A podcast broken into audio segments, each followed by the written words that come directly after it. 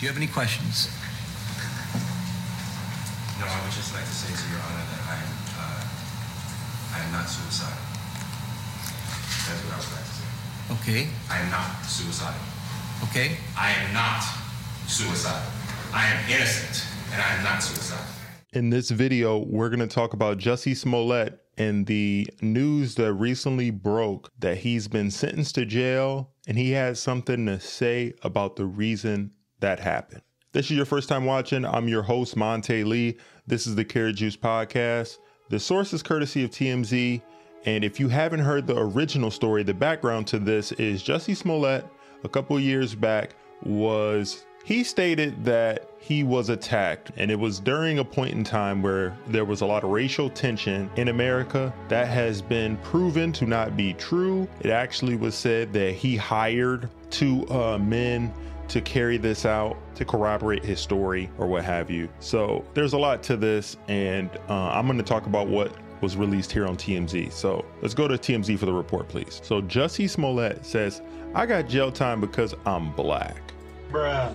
That's a picture of Jussie Smollett right there. He says he believes there's one overarching reason he was sent to jail, and it's not because of the hoax. He says it's because he's black. Sources with direct knowledge and in constant touch with the Empire actor tell TMZ Jussie Smollett fully expected to get jail time. He told his defense team before sentencing he felt he would be treated more harshly than other defendants convicted of a non-violent crime, all because of the color of his skin. He thinks it's more evidence of systemic racism in the judicial system. So the jury found you guilty, and I've sentenced you as I have. You have the right to appeal the findings and rulings of the court or ask your sentence be modified. To do those things, you need to file a notice of appeal in writing within 30 days. You may also file a motion to modify your sentence, which would have to be filed in writing within 30 days. Anything not stated in those filings are waived for purposes of appeal. If you cannot afford lawyers or transcripts, they would be provided free of charge. Do you have any questions? No, I would just like to say to Your Honor that I am, I am not suicidal. That's what I would like to say. Okay, I am not suicidal. okay. I am not suicidal. I am innocent, and I am not suicidal. If I did this, then it means that I stuck my fist in the fears of black Americans in this country for over 400 years and the fears of the LGBTQ community. Your Honor, I respect you and I respect the jury, but I did not do this. And I am not suicidal. And if anything happens to me when I go in there, I did not do it to myself. And you must all know that. I respect you, Your Honor. I respect your decision. Jail time. I am not suicidal. Okay. Mr. Uche, let me inquire, are there any post-sentencing motions you care to present right now? Yes, Judge. Yes. All right, defendants remanded to the custody of sheriff. Court is adjourned.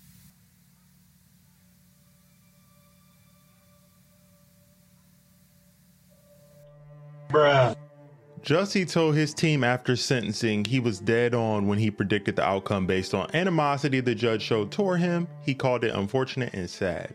As you know, the judge read Jussie the Riot Act, saying the hoax was rooted in a desire for more fame and more attention. TMZ says we reached out to the court for comment, and a rep for the Cook County Chief Judge's office tells TMZ judges can't comment on pending cases, and it's still pending. Also says, as we reported, Jussie will be held in protective custody as requested while serving his time behind bars with security cameras and an officer with a body worn camera monitoring his cell. Our sources say Jussie spoke out in court not being suicidal because he wanted to make it clear to the public that if something were to happen to him in jail, it was foul play, and our sources reference the Jeffrey Epstein outcome, and that was what was on Jussie's mind when he made the comment. Jussie was taken into custody following Thursday's sentencing, and we're told he spoke with his defense team Friday, telling them he's okay and filled with hope. I'm just gonna say this. I call it down the line.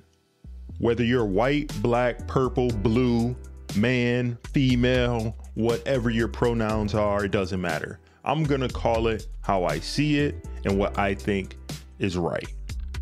You don't have to think that I'm right, but I'm gonna say it anyway. Listen, Jussie, you got caught trying to, you know, I don't know, be a social justice warrior and trying to, you know, get in on the, you know, victim Olympics as far as something bad happens to you when it clearly has not.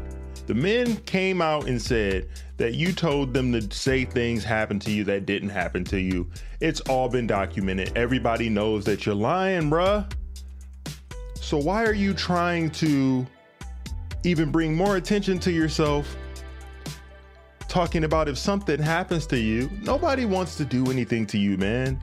Just go serve your five months or whatever, the 150 days, your five months, you'll get good time on that. So you won't even do that much time. And then when you come out, make better decisions. You know, one thing I can't stand? I can't stand when people don't take accountability and try to blame everything just because of the complexion of their skin. All right? No, you, I respect you. And if you are somebody that is my complexion as well, I respect you and I and I love you enough to tell you that if you want to be something and if you want to do something, you have every opportunity to do that if you're willing to put in the work. it's not always about these oppression Olympics. Having that mindset where you always think that you're a victim, you will always be one. And that's the flat honest truth. Get out of that oppressive mindset, have a victor mindset rather than a victim mindset. Go serve your time, and when you get out of here, just get out of that. It's not going to help you, it's not going to serve you thinking that everybody's out to get you. That's just the God to honest truth, man. And that's my thoughts on this.